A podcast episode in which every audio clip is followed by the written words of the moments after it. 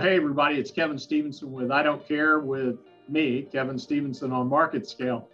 We're taking a little bit of a departure today from our usual healthcare discussions. Really excited to have my guest, Amy Herman, on today. And Amy is an attorney, she's an art historian, uh, she's an author of a recent book called Fixed How to Perfect the Fine Art of Problem Solving. So, Amy, welcome to I Don't Care. Thanks, Kevin. Thanks so much for having me. It's a pleasure to be here. Thanks. We're really happy to have you on. So, so Amy, Amy uses works of art to sharpen observation, analysis, and communication skills, and, and she helps to teach her clients a lot about visual intelligence and really utilizing art to better problem solve. And so, so Amy, talk to us a little bit about how you got into this work because this is a this is kind of a niche little uh, uh, deal that you do. Yeah, it is really a niche. And as I'm listening to your introduction, I'm sure your listeners are are thinking, yeah, right, art. Like that's really going to help me do my kidding me? As someone said to me the other day, what's in it for me? And I can tell you actually what's in it for you. Uh, as you said in your intro, thank you for that. Uh, I am what I call a recovering attorney, and I'm also an art historian. And I like to think that I took the practical aspects of each of those disciplines, legal analysis and visual analysis, mm-hmm combined them. I'm also an entrepreneur. I combined them to create my company 22 years ago. And I was working for a small gem of an art museum here in New York City called the Frick Collection. And mm-hmm. it was mm-hmm. there that I started this program. And the concept of visual intelligence means two things. Number one, seeing what matters. You know, we're mm-hmm. bereft with information. We get, we have texts, we have a 24 7 news cycle, we have emails, we have phone. We, as someone said to me today, I'm in the office. I, I can't get any work done. You know, it's like I can relate to that. Isn't that great? So, or she said, I'm at work. I can't get any work done. Mm-hmm. The idea of seeing what matters and goes hand in hand with tuning out the noise. You know, there's so much mm-hmm. get to what we really need, not only to be more effective in our professions, but have better relationships in our family and engage more substantively in the world. So, visual intelligence is getting through all that noise and seeing what other people don't. How can we look at our resources and see things and be creative and innovative in ways that other people don't? Yeah, you know, I, I was listening to your 2018 TED Talk, which I found really fascinating. And, and you talked a lot about about seeing what's not there, which I, I really enjoy. And I'd like to talk a little bit further about that. And also, you mentioned the four A's of visual visual uh, intelligence.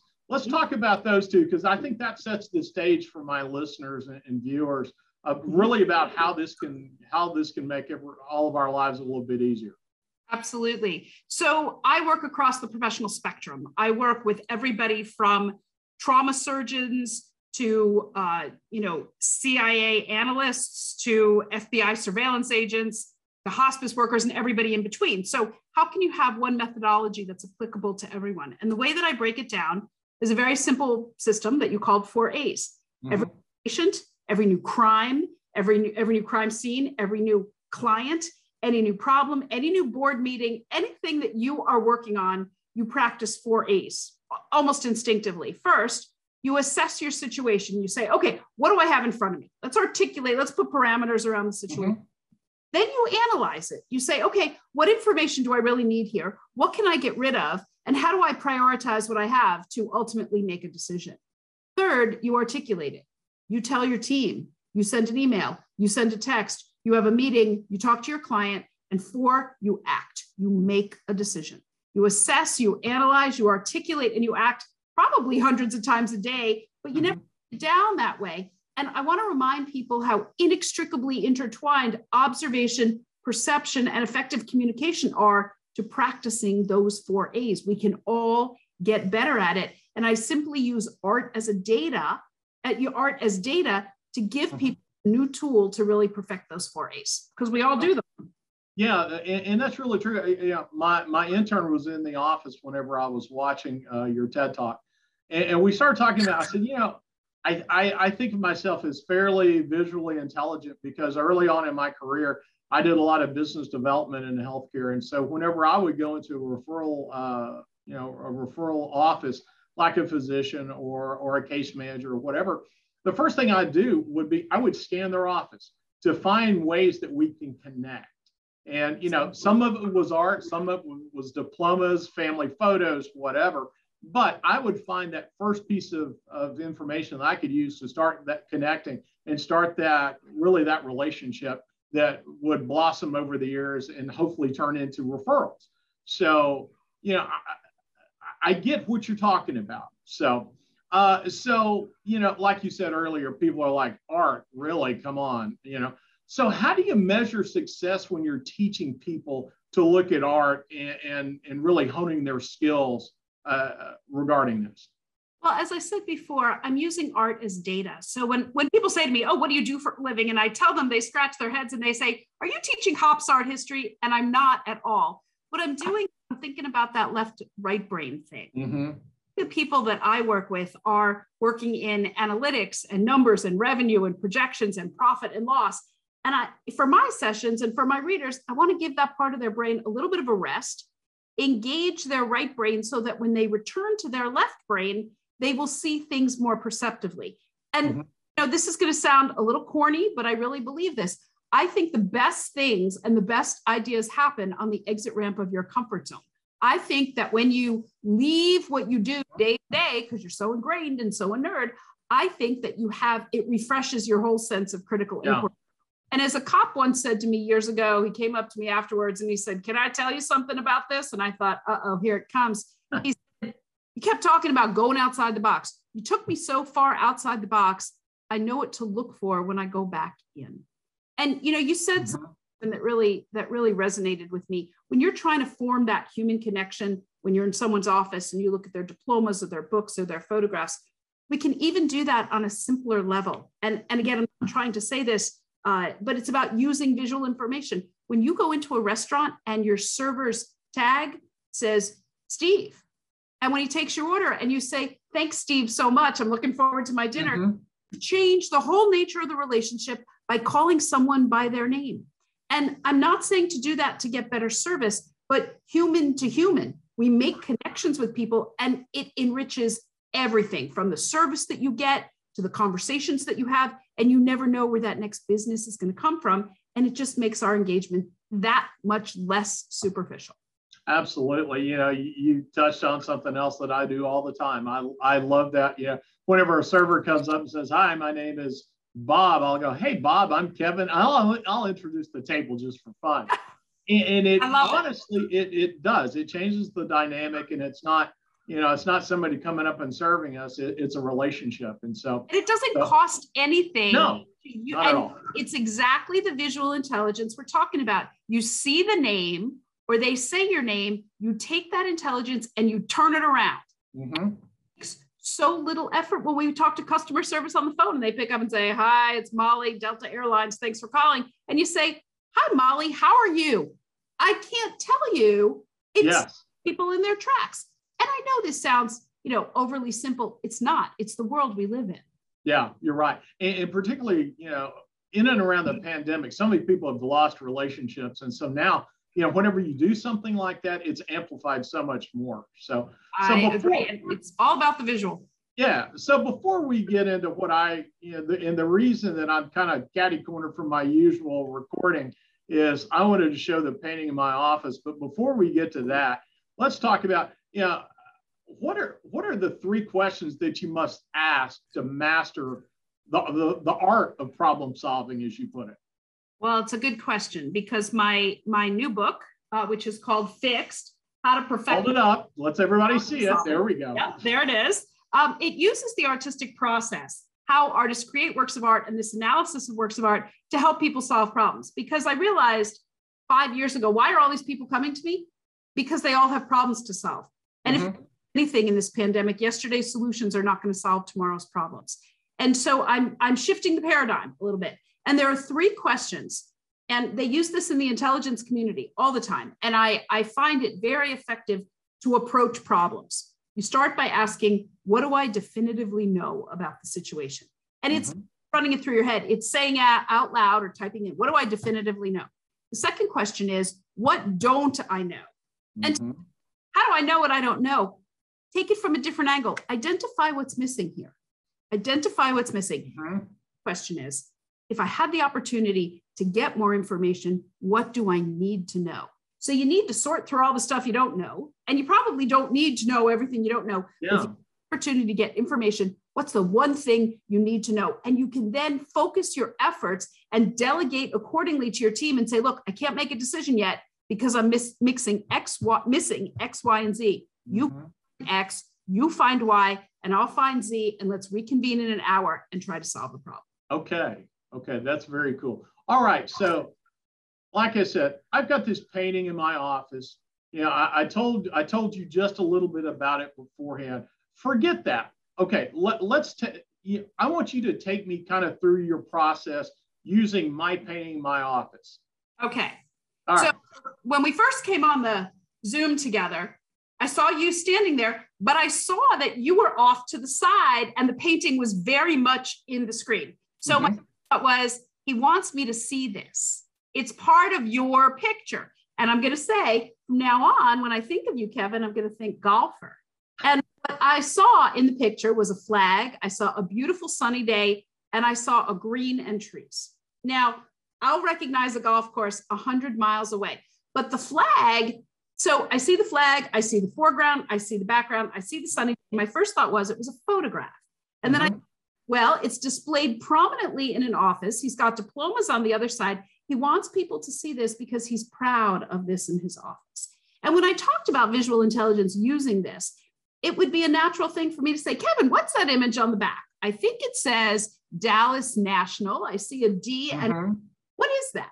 I'm not from Texas. I assume it's something to do with Dallas. I assume it has to do with the outside, and I can recognize a golf course, a green.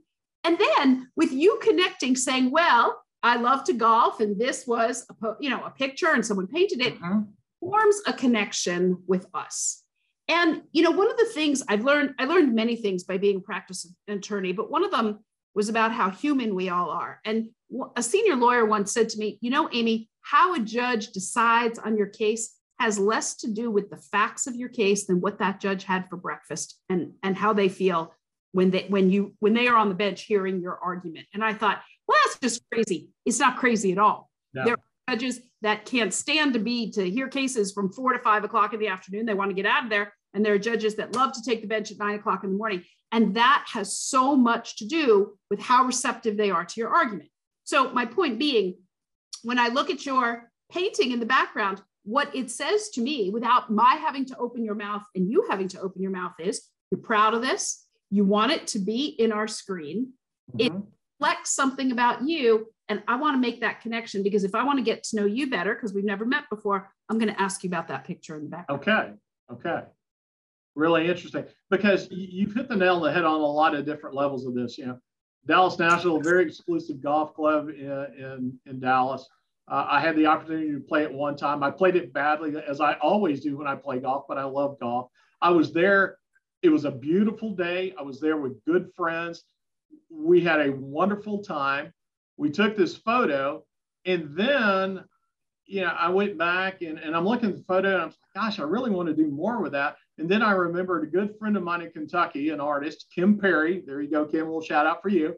Kim Perry paints golf landscapes, and flags are one of her specialties. And so about that. I, I wanted to support her, you know, struggling artist. Wanted to support her. So I sent her the photo. I said, Kim, what do you think? She goes, I'd love to do it. That's and so, so you know, about two months later, I get this beautiful framed work of art back from my very oh. good friend and I, you're right. I'm really proud of it, not because I played really badly that day, but but because it was such a good day. Well, you know, the other thing that that strikes me, and that's such a nice story to go with it. Every time you walk into your office, day, night, long day, hard day, that makes you happy. Yeah. Let's not sell happiness short here. Okay. Mm-hmm. There's a lot of it coming out. And anything that's going to positively affect our world, let's do it. And I'm not saying that is some touchy feely concept you love to play golf. Doesn't matter if you're good or not, you love to play golf. And that just enhances your office. And frankly, Kevin, to me, that picture is more meaningful than your diplomas. I see them back there. I don't yeah. see what you went to school. I don't see what your degree's in. That tells me more about you and what you love than those diplomas on the wall. Yeah. Yeah. I, I would say you're right. So, so thanks. Well, that was very cool. It, you know, kind of shows your process a little bit. All right, and, in, in, some of some of the prep questions that, that I was went through and some that your folks sent me, this one got me. Uh, I got to know more about it. How to clean your lens, change your shoes, and define the project. What the heck does that mean? Well, it's very simple, but you know what? We use those phrases all the time. And my sense is that when we have to problem solve, we are interested in getting from point A to point B. Let's just solve problem, whatever it is, whether it's our kids' grades are falling at school or the car broke down and we both need to be in different places. I mean, we have all different kinds of problems. So, what I ask people to do is to clean their lenses and step back and say, you know what? I can't get to a solution in my normal way of thinking. Let me clean my lenses and think about this from a different perspective. Let me think about trying to find a solution by stepping out of my own shoes and stepping into somebody else's. Mm-hmm. Look at something. I hate to break this to people when I tell them it's not all about you. no, I really hate to Don't tell it. that to my family. They think there so. you go. because the bottom line is, Kevin, there's always another way to see something. Mm-hmm. And it's as simple as saying to someone, Well, how would you articulate the problem? Or what do you see here? And you will be amazed how different it is from your own perception. And I think that, you know, we, we gain a lot. There's a lot of net value in saying to someone, can you tell me your impression of this? And, and it, you'll go from this to this. You'll go from, you know, myopia and narrow vision to broadening your vision. And mm-hmm. truthfully, multiple perspectives make for better decision making. So when I say clean your lenses and change your shoes, I'm not saying you have to walk in somebody's shoes. I'm saying to meet them where they are, to say to you know what, I may not agree with you, but I'm going to meet you where you are to listen to your position in the hope that you will listen to mine. I'm not conceding to your position. I want to hear it. Mm-hmm. I want how you got to where you are in return, I want you to hear where I got to where I am. And maybe there's more middle ground than we realize. So by stepping back, cleaning your lenses, and my glasses are dirty all the time anyway. So I make a practice of cleaning my lenses and changing my shoes. It helps us define the problem in a way that's not all about me. Multiple mm-hmm. perspectives, I think, make for better and more informed decision making. So that's where the lenses and the shoes come in. Yeah. Okay. That's that's really cool. All right. So you know, I have an exciting job. I'm blessed. But there's a lot of people out there that have really boring, mundane jobs. So, you know, what what if their jobs are just so boring, so mundane, so, you know, the antithesis of creativity? How can they still use an artist's creative process to solve their, frankly, boring problems? Well, this is what I used to. I, I, raised my son. My poor child grew up with the art of perception. Poor kid was always looking at works of art, and I was always asking him questions and he'd say, Not again, mom. But this was one little assignment that I gave him. He's in college now, and we still talk about this. Uh, I ask people, and again, if you if you have a day in day out job that either you don't love or you don't find it creative, this is what I tell people to do. Every day, I want you to go out there in the morning or whenever you go to work, and I want you to notice one thing that you didn't notice the day before. Hmm. Just one thing. And so because we we do the same thing every day, but no two days are ever the same, and I want you to just make a mental note of it. You can take your phone, you can just take a page of notes, and every day I want you to type in the one thing that you noticed that day that you didn't notice the day before. Mm-hmm. And what do it engages the elasticity in your brain so that if you train your brain to do that every day, you're going to start noticing more and more things. And that makes the day more interesting. Yeah. It's point A to point B. And when I tr- when I teach students, I say to them, just write it down. Write it down on your phone, take a note, take a picture, one thing so that you start to accumulate these things and then your brain does it because as one of my intelligence colleagues says, I love this line. He says neurons that wire together fire together. So when we're looking at works of art, yeah. your brain in a way that no other stimuli does. And my hope is that when your neurons are firing together and looking at, what, at works of art, they're going to come together and wire together when you need to solve a problem in a different way. Yeah. Well, you know, I, I'm in the midst of, uh, I'm getting another degree. Uh, I'm, I'm actually getting it at a small college that it, it's a historically black college and university. You know, so so I'm I'm in a position that I've frankly never been in where where I'm a minority. And Kudos so, to you for doing that, Kevin. That's you know, cool. Talk about perspective changing. That's exactly that's where I'm going because you know, awesome. you get in there and, and, and I'm, I'm on Zoom calls with, with people from around the country, around the world, all different ethnicities, all different levels of healthcare, some not in healthcare. But the really cool thing that's happened throughout this process is it's really kickstarting my creative thinking and, and, and really challenging perspectives. And so, you know, that's the same thing. You know, I see that kind of, you know, a different form of art, frankly. But but I see how that, you know, how you utilize art to get people to just totally think differently. I think that is such a wonderful connection that you just made because when you go to a historically black college and you're sitting in a room and you say to yourself, I've never been the only white person in a room. Yeah. Or I've never been one of three white people in a whole room. And it it makes you think differently and it's irreversible. You're always going to be thinking yeah. about what are other people's perspectives and that does nothing but inform your decision making and make you think differently and i better decisions everybody talks about best practices best practices well, what are best practices it's taking in multiple perspectives and thinking about others in your decision making. Yeah.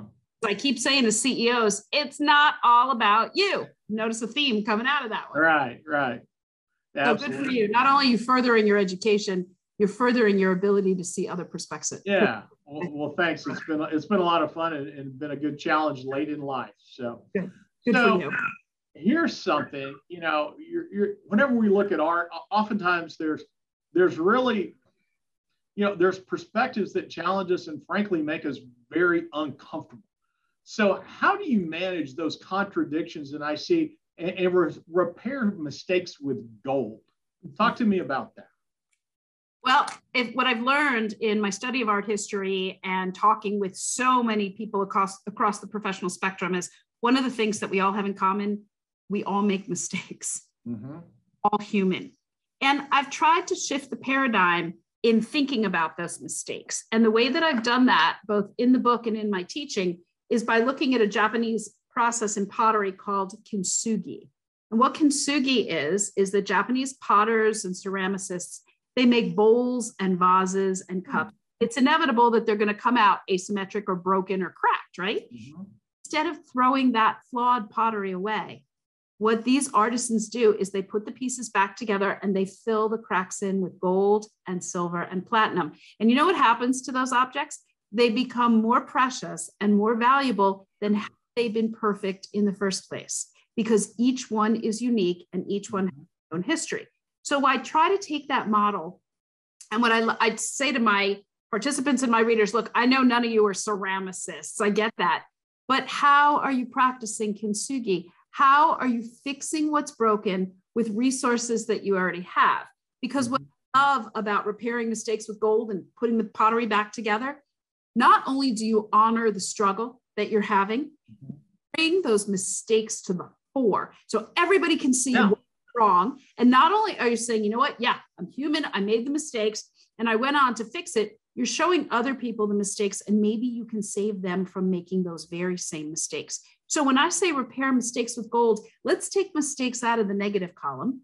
Mm-hmm. And we're all going to make them. Let's honor the struggle and let's work them into our solutions and show people the mistakes we made and the solutions we came to, notwithstanding. Very cool. Yeah. There's someone that I know that uses the term perfectly imperfect. Perfectly. And so, you know, that that's exactly, you know, as you said, you know, bring the mistakes out, but but yeah, take take that negative connotation away. Absolutely. Okay, so you know what? It's universal. yeah, right. So so here's a here's an issue that I have. Okay. I'm a procrastinator. I just am. You know, I'm all? human. Aren't we all? So how can how can art how can how can this process help me to set a deadline and actually you know, achieve that deadline? Here's my feeling about deadlines. We also all have deadlines. Yeah when they're looming, they just get bigger and bigger and bigger. Mm. For procrastinators like the two of us, it just it it it can subsume you. Yes. So do is not what people want to hear, but it's actually really practical. Don't have one deadline, give yourself five of them. And what you do by giving yourself five small deadlines is they're much more digestible, they're much more accessible, and then you celebrate each one. Hey, I did that. Mm-hmm. Let me mm-hmm on to the next one. And then you can turn around and say, you know, that wasn't so bad. I still have more to do. And I'm going to give you some a really personal example, Kevin. I am most gratefully a cancer survivor. Oh, uh, had, wonderful. I was diagnosed with, thank you, aggressive cancer in 2014. And when the doctor said, you're going to need chemotherapy, you're going to need surgery, you're going to lose all your hair. And I said, you know, I don't have time for this. and she said, you better make the time. Yeah. If you don't make the time, in six months, you're not going to be here to, to do mm-hmm. it. So I shifted very quickly. And you know what I did? I thought, oh my God, 16 sessions of chemotherapy. What am I going to do? One at a time. Mm-hmm. Celebrating every Friday, no matter how lousy I felt. As my father said to me, every session of chemo is one step closer to the end. That's right. Celebrated every step. And everybody listening today has walked this walk with someone they love or themselves. Every chemo got me closer to that finish line and everyone was doable. And so I apply that to problem solving, break it into small pieces, celebrate those milestones. At every chemo, I thought, you know, I did this and I felt better. I'm going to do it next time. We break it down for procrastinators like us. And when you break it into those small pieces, those deadlines, they don't loom so large anymore. Yeah. Well, it's like one of my favorite old adages how do you eat an elephant? One bite at a time. There you go. exactly. Exactly. So, so the last few minutes that we have to, together, Amy, yeah, just what what are some of your final thoughts that you'd like to leave my my uh, folks with? I have two, okay. and I can't. Uh, I probably can't take credit for both of them, but I have integrated them into my teaching, and I think they're so valuable for all of us. The first one, Kevin, is don't let perfection be the enemy of good. You know, sometimes mm-hmm good is good enough. We are hard on ourselves, we're hard on each other. And there are times we just have to accept that good is going to be good enough and move on to the next thing. Mm-hmm. Trying to say we shouldn't aspire to perfection, sure, we can, but when it's appropriate and you know you can't get to perfection, take good and run with it. That's number one. Mm-hmm. And number two, I'm going to take from Henry James. He said something that just resonates with me so much. He said, and it's really the overarching goal for anybody that reads my books about visual intelligence or takes part in my sessions, try to be the person on whom nothing is lost. Try to be that person who sees and hears and absorbs so much. And it means you're all in and you're listening and you're trying not to be distracted. And if you find that you're the person on whom nothing is lost, you will take so much away and it will not only make you better at your job, better at your life, but it will just underscore your relationships and your engagement with the world. So don't let perfection be the enemy of good and try to be the person on whom nothing is lost. Wow. Both just wonderful bits of advice. That is just tremendous. Thank you. Amy Herman, it's been a, a distinct pleasure. Amy, your book, Fixed How to, Re- to Perfect the Fine Art of Problem Solving, just came out uh, December of 21. Congratulations. Thank you very much. Okay, so a couple of things because yes. hey, I, I want to promote you. Thank Give you. the website of your of your company. I certainly will. My company is artfulperception.com, A R T F U L. And you can also go to artfulbooks.com, which gives you all the information about my books. And I'm also on social media at Amy Herman AOP, which stands for Art of Perception. Very good. Okay. Well, Amy, it's been a pleasure. Thanks so much for being on I Don't Care with me today. Kevin, it was lovely, lovely talking to you. And I hope you get on the golf course soon. And thanks for having me as a guest. Thanks. I, I hope so too. Well, guys, that's it for uh, I Don't Care for today. Uh, thanks so much for joining us. We, we learned a lot today. So we're, I, am really excited about that. You know how to find us, marketscale.com. Uh, we drop on Friday mornings typically. Uh, and you know you can find us on Spotify and iTunes. So I'll end today like I always do. If you haven't subscribed to I Don't Care with Kevin Stevenson, why not? With that, we'll see you next week. Take care.